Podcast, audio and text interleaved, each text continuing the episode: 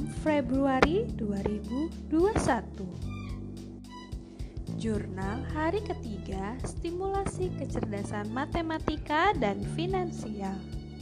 Bismillahirrohmanirrohim Rencana stimulasi memperkenalkan pada Mbak Rara fungsi uang sebagai alat bayar.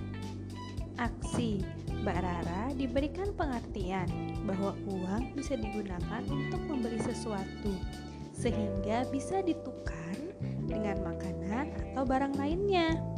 Hari ini contohnya Bunda memberi makan malam di luar. Refleksi Mbak Rara masih belum terlalu paham mengenai konsep beli dengan uang. Sepertinya harus dijelaskan lebih perlahan dan langsung melakukan praktek dibanding hanya melihat bundanya saja yang melakukan.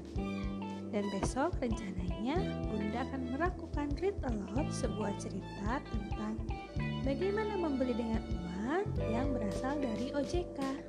Bintang. Bintang hari ini sayangnya hanya dua karena target pemahaman negara tidak tercapai. thank you